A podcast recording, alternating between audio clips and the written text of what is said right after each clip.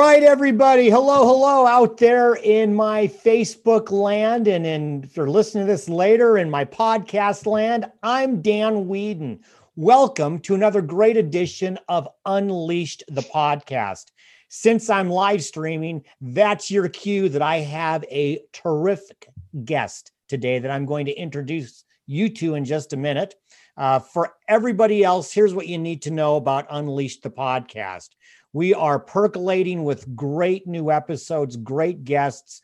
The best way to never miss any of that is to subscribe to the podcast in one of your favorite places. We've got Spotify, we've got Stitcher, we've got Google Podcasts, we've got iTunes, we've even got Amazon Music. So go to one of those places, subscribe, and I know you're watching this live, so you're already a member of my Facebook page. But if you're watching this later at some point, please find our free public group on Facebook under Unleashed the podcast.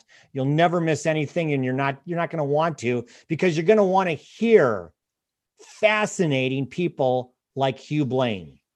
And Hugh Blane, Hugh, are you there, fascinating. buddy? Yeah, man, fascinating. That's me. That's you. That's how people you describe me. That's how they introduce me. You've He's been called a lot of things. Today, you're being called fascinating. Let me tell everybody about my good friend, Hugh Blane. Uh, Hugh is uh, somebody I met as part of a group that we're in, a consulting community.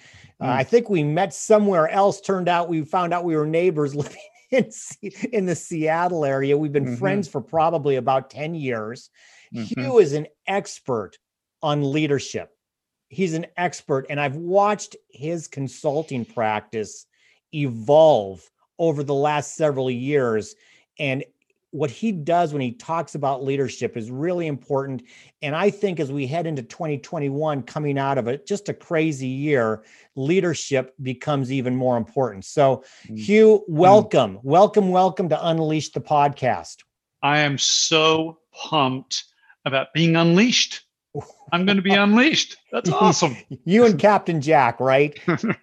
right. So, listen, Hugh, before we dive into the article that you wrote, and I will make this article as best I can available on Hmm, the website mhm. and on my blog, any place so people can read this.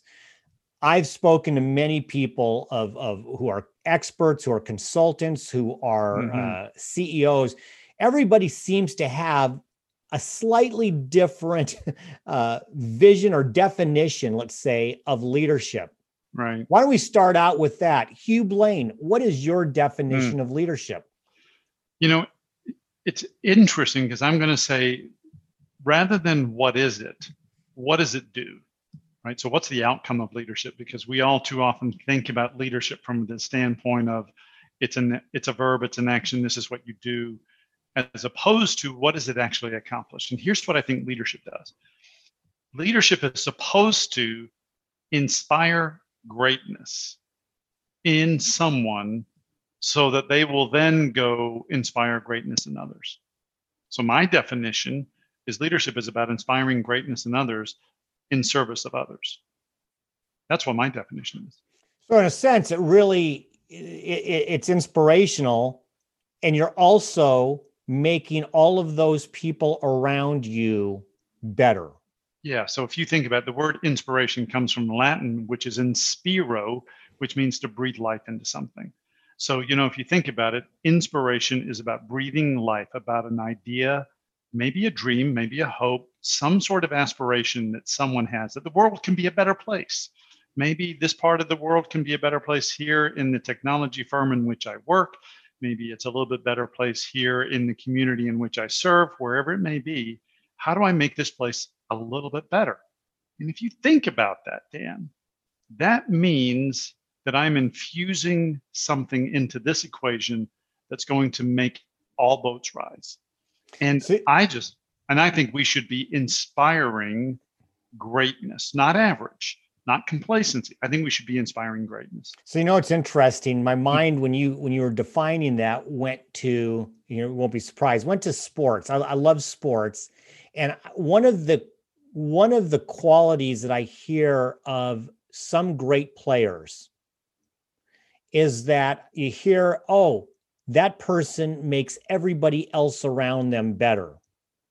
And often it's by maybe their play, but I start when you start talking, it's like there's also inspiration there that that these great athletes through their skill and their inspiration make all those boats around them rise and all of a sudden you've got a good team and it, it was through their leadership. Is that a good analogy? Well it's a good analogy. There's a precursor to the analogy though which is that there are some people who are incredibly talented. Let's go back a few years to 2013 2015 with the seahawks and who was that guy that was had an amazing game in the super bowl percy harvin right yeah. Percy Harvin was an exceptionally talented individual who just soiled the ground all around him here at the Seahawks. Right. And that there was actually stories of fisticuffs happening in the locker room because of this guy. So you can be pursuing greatness, but it could be a self-centered greatness. And it is absolutely as to what you're saying is that am I here to create greatness in others for others? And by extension, can I then become great at what I do? You know, and I not because I don't want to go down this lane because I want to talk about, but you know what? You talked about the mm. Seahawks mm. in 2013. Coach Pete Carroll, I think, probably meets your definition of inspiring others. So at the end, in, in his leadership role, that helped to take a hmm. large, diverse group of people onto a Super Bowl championship. Absolutely. I mean, that dude is on fire. you know, is. I mean, he's not lukewarm. No, I was having I was having a conversation with a client the other day, Dan, and it was interesting. So, you know, it's a 20 person company. They do about 10 million dollars a year. Okay. And so I was just asking them, and I said, you know, so you're you're engaging me as an advisor, and I'm going to be your executive coach. I'm talking to, to the president. I said, you're on fire on this business just out of curiosity, how many other employees inside your organization are on fire?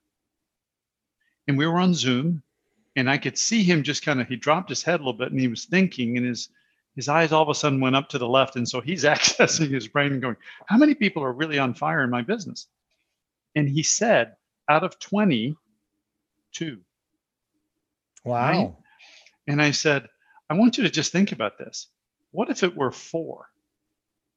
you know let's just say because we're not talking we're just talking about then 25% what would it be like if it were four or five and he said hugh it would make a transformational difference wow. so i'm i'm if you are not and this is about leadership if you're not on fire for creating something of value for other people if you don't really love something yeah. that's really just kind of you're on fire about it you're not ever going to be you're not going to achieve greatness so, and the only reason why people don't do that, Dan, I think, is because they haven't really slowed down to think, what is it that I want to be really great at doing? Yeah. Do I want to be a great husband? Do I want to be a great father? Do I want to be a great business person?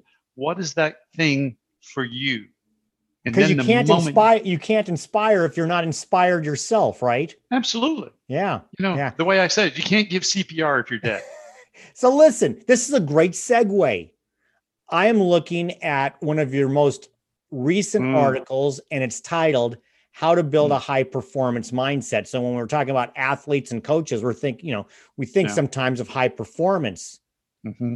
What was the inspiration for you to mm. write this article and talk a little bit about its content?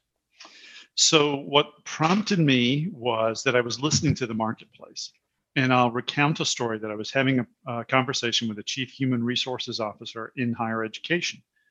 And so this is a particular, it's a very well known institution. It's got a great brand, it's got a great reputation. And there was a particular faculty member, professor, who was um, homeschooling kids, and both of them were under eight years of age. And they were learning how to go online and do all the teaching online, which was not as prominent as it was pre pandemic but I asked, well, how, how are faculty members doing? She said, this one faculty member recounted the story about the movie uh, where, and there was an actor, and I'm spacing on his name right now, but he said, I'm mad as hell and I'm not going to take it anymore. And it was in the movie television. It, it'll come to me. But she said that individual who came to me and said, I'm mad as hell. I'm not taking this anymore because I cannot educate my kids at home. I cannot do this. I cannot do that. And frankly, the word that best describes how I'm feeling right now is broken. Mm. Broken. Wow. And and then I started listening to people. And there was a statistic from 20 years ago that about 22% of Americans 20 years ago had some form of anxiety that was impeding their ability to perform at work. 22%. You know what that number is today? It's 47 to 49%. Wow. So, and it's a tale of two cities, right? I was just talking to a buddy of mine yesterday. There's a small winery in Woodinville where he is going to be sold out of all of his wine by March of this year because people are not buying wine in restaurants. So his wine club is doing really well, and even more yep. people showed up. And within the last month, he just sold four hundred thousand dollars of wine. Wow! So he will be out of wine. So here's the thing: he's doing exceptionally well. If you're in technology, you're probably doing pretty well. But 47% of all restaurants that have closed temporarily are closed now permanently. Yeah. And so there are industries that are totally being disrupted. And that means if the industry is being disrupted, that what the business has done is they have then gone into lockdown mode with expenditures. They're not investing in their people, and they're now managing the budget to try and survive. And when that happens, then people's mindset starts to shift. And I said, I can speak to that and then the reason why I can speak to it is because for the longest period of time, I had a poverty mindset. And I said, if there's anyone who can speak into this, it's probably me. So that's why I wrote the article. And what I was saying in the article is that if you go back to 1946, and there was this guy who holed up in a room and he wrote this book that ended up selling 10 million copies. And right. that book was uh, Viktor Frankl's right. book, Man's Search for Meaning. And a lot of people have read it, right?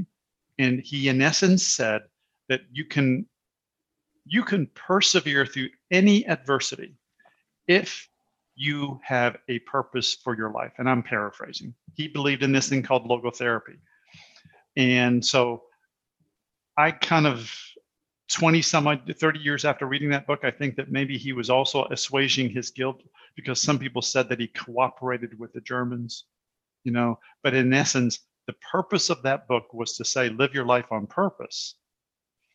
And that's what i wanted to do is i wanted to put into the ecosystem i wanted to put i wanted to serve many communities and say this is how you build a high performance mindset during a pandemic so before I ask you to give the three recommendations or to, to talk briefly about the three recommendations to foster mm. during this pandemic, because we ain't done with it. I, I don't know if people are noticing we we ain't done with this thing right now as we talk on uh, you know Friday the 13th, November 13th of 20, 2020. There's there's uh, higher counts coming and there's things to be changing. Uh, I want you to do me a favor because somebody listening to this may not know what you mean when you say mm. poverty mindset. Could you mm. uh, can you talk about that? Yeah, let me let me make it real world for everybody. Um, so I'm not going to say this to be self-referential, but I'm going to say it in the hopes that what people will go is they go, "Oh yeah, that's what it means." um, my my family, I, I come from an entrepreneurial family. My grandfather was an entrepreneur that started a business by literally taking a four by six wooden wheelbarrow, one of the flat kinds with the big wheels, and he was he was in Scotland and he would load it up with all these materials and he would push it up and down streets in Glasgow, Scotland, and he would sell whatever wares he had. And he was always looking at things, what can I sell to make a profit? So he did this and he started like at 14 years of age. And over a period of time, I don't know how long it was, this is a little bit of family folklore, but he then saw a flatbed pickup truck, one of the smaller ones. And he said, wait a minute, I bought a pickup truck. I could take more stuff, I could go further, and I could make more money. So somehow or another, he scraped money together, got a pickup truck, and his business grew. And uh, over a period of time, somebody came to him and said, I want to buy your pickup truck because they saw him being successful. And he said, It's not for sale because he equated the pickup truck with the growth in the business, which was true, right? He had innovated yeah. in some way. and then said, Well, wait a minute, hold on. Here's how much I'm willing to pay you. And he said, You are the proud new owner of a pickup truck because they paid him like two or three times what he paid for the pickup truck. And he said, Wait a minute. Rather than pushing and delivering stuff, I can actually sell people pickup trucks now because the market's great. So he got into the truck business. Then he got into the car business. Then he got into the scrap metal business. Then he got into all these other businesses. And he then built himself a house eventually that had two billiard tables, and 10 of his kids were raised by nannies, and they had a silver spoon in his mouth. My grandfather was a rags to riches story. All Truly. from all from that start of that that pickup truck. Bingo. Now, when I was six years old, my father's business is reversed. And uh, when I was six years old, I remember three men coming to, and they knocked on our door, and there were three men that were coming to repossess our furniture. And the reason being is because in Scotland at the time, when the grandfather, my grandfather, the patriarch, died, there's yeah. a term called providenture, which means that all the assets went to the eldest son. My father was the youngest son, and no assets came to him. And so he was really struggling in the business, and the business was reversing. So here's what I learned at six whatever you have will be taken away from you. You're going to lose everything. So what I learned was under no circumstance ever become poor. And so what I had done was I had built businesses. I had, I'm a serial entrepreneur. I've done it six times now. I would buy a business. I would try and grow it, and I would either become a partner in a business. I would do whatever I could to build it. But here I was at 49 years of age, and my wife came to me and she said three words: "You are miserable." she didn't say "I love you." She said, "You are miserable." And frankly, the reason being is because I had this poverty mindset, which was I will do everything in my power to have money. Now, money is a five letter word. And what I was not doing, I was not focusing on value, I was focusing on money. And I had a business that was reversing, and I was not in the same position that my father was in, but I was $2 million in the hole. And I had a business partner that just went out with cancer. I had another business partner and embezzled $153,000. My bank called the line of credit and I was flat on my ass. Excuse me. Can I say ass on You just did. Yeah, we're good. We're good. Okay. Yes. The FCC we, is not going to intervene. The FCC is not coming after Unleash the podcast, at least today. you never know. So, after I'm here, they may show up. Um, so, um, and what I had figured out was that I had spent my life always afraid of losing something. I was playing not uh-huh. to lose as opposed to playing to win. Gotcha. Right. Yeah. And that's why my wife, Allison, said, You're miserable. And so it took me two years to extricate myself from the business. And I did. I walked away. And everybody, here's the thing I walked away with $7,500. $7,500 after about nine years of hard busting my tail kind of work. Yeah. And when I started Claris Consulting, I realized if I have this mindset, I promise you I'll never build anything successful again. And so I then realized that's a poverty mindset. You always think you're going to lose. The glass is always half empty. And no matter what you do, it's never enough. So that's what I think.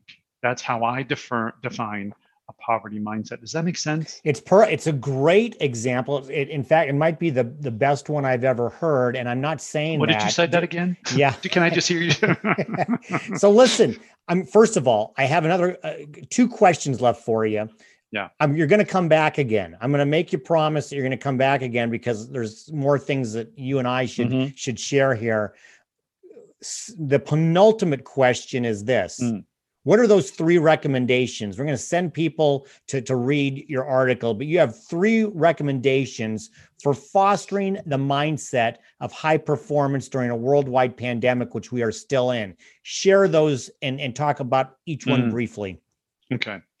Um, I'm going to shift gears because I'm going to put a, I'm going to make these more practical. Okay. The three things that people should do they should love deeply, they should learn daily, and they should live boldly. Now, here's what I mean by that. I think that what has happened is we have become so incredibly intellectual with regards to everything that's going on. We're in our heads, we're trying to make these plans, and we're trying to make sure that we can control things. And one of the things that we have done is with physical distancing is we have gotten detached from people. And I think that what you need to do is you need to fall in love with a dream or a hope or an aspiration. You need to fall in love with a customer. You need to fall in love with fall in love with the people that matter most to you. And you need to re- remember, doesn't matter how much money you got or anything like that. When you're when you are buried six feet underground, the only question that's going to be asked of you when you get to the pearly gates is, did you make a difference in anyone's life? Right. So my contention is, love people. That's number one. Learn something every single day that will make somebody's life a little bit better. If you do that courageously with humility, then what you do is you then live boldly. And boldly is simply a courageousness to go and do something that may be a little uncomfortable, that scares you, so that you can then get better, become greater, more great tomorrow than you were today, better than you were yesterday, so that you can be in service of other people. You know, you have been inspirational to so many people today. I'm just going to tell you, I know you've been inspirational to me. Thank you. I have one more question before we mm. end this. And again, we're going to have you back because I know there's so many more things that we can talk about.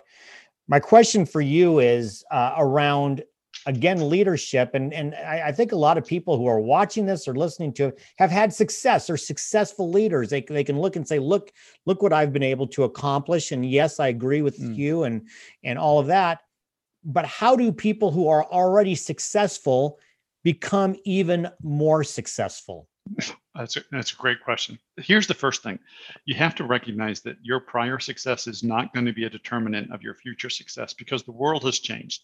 Everything that made you successful up until this point, it, it doesn't matter. You mean November 13th of 2019 was a little bit different? Than just a tad different. So if you recognize that the world has been disrupted, yeah. if you believe that business has been disrupted, then the, you can build on some successes, but you cannot rely on that success. So here's what you need to have you need to have three words courage, humility, and discipline. You need to have the courage to be able to say, what made me successful is not going to make me successful in the future. And you have to courageously say, what will I need to do differently in order for me to be a better leader, to serve people more, and to make a bigger, have a bigger impact. That's a courageous act to just even ask that question. The second thing is, is that you have to be humble you have to recognize that there's no one that has ever gotten better as a solo activity. There's no one in the last 40 years that has ever been to the Olympics and has been there without a coach. You need to get an outsider's perspective and you need to be disciplined. You need to find maybe two or three things, maybe four things, and you're going to say, These are the things that I will do every single day. Lao Tzu said that your thoughts become your beliefs, your beliefs become your actions. I can't quote the whole thing. Right. But if you just build a repeatable process and if you focus on the process and master a process, and that's what I help people do is I help them understand this is the process you will need to get better. Here's the courage, here's the humility, and this is what you're going to do on a daily basis. That's what's required to get better. Those three things. And if you do them in our practice, 94% of the people get better. 94. Hugh, you're a rock star, man. You are you are an absolute rock star. Thank you very much. Will you come back again? Can we can we have you back again? Absolutely. again? So Absolutely. listen, uh, somebody's saying I got to read that article. I got to learn more about Hugh. How do people reach you? www.clarisconsulting.net. All right. Hey, thanks very much. So, to everybody out there, you see, this is why you got to subscribe to Unleash the Podcast. Go to your favorite podcast place subscribe. Join us here on Facebook uh, on Unleash the Podcast for Hugh Blane right now. Again, Hugh, thank you very much. And to all of you out there, listen, uh, things are crazy out there. Please wear a mask, be healthy, be safe, and above all, be unleashed.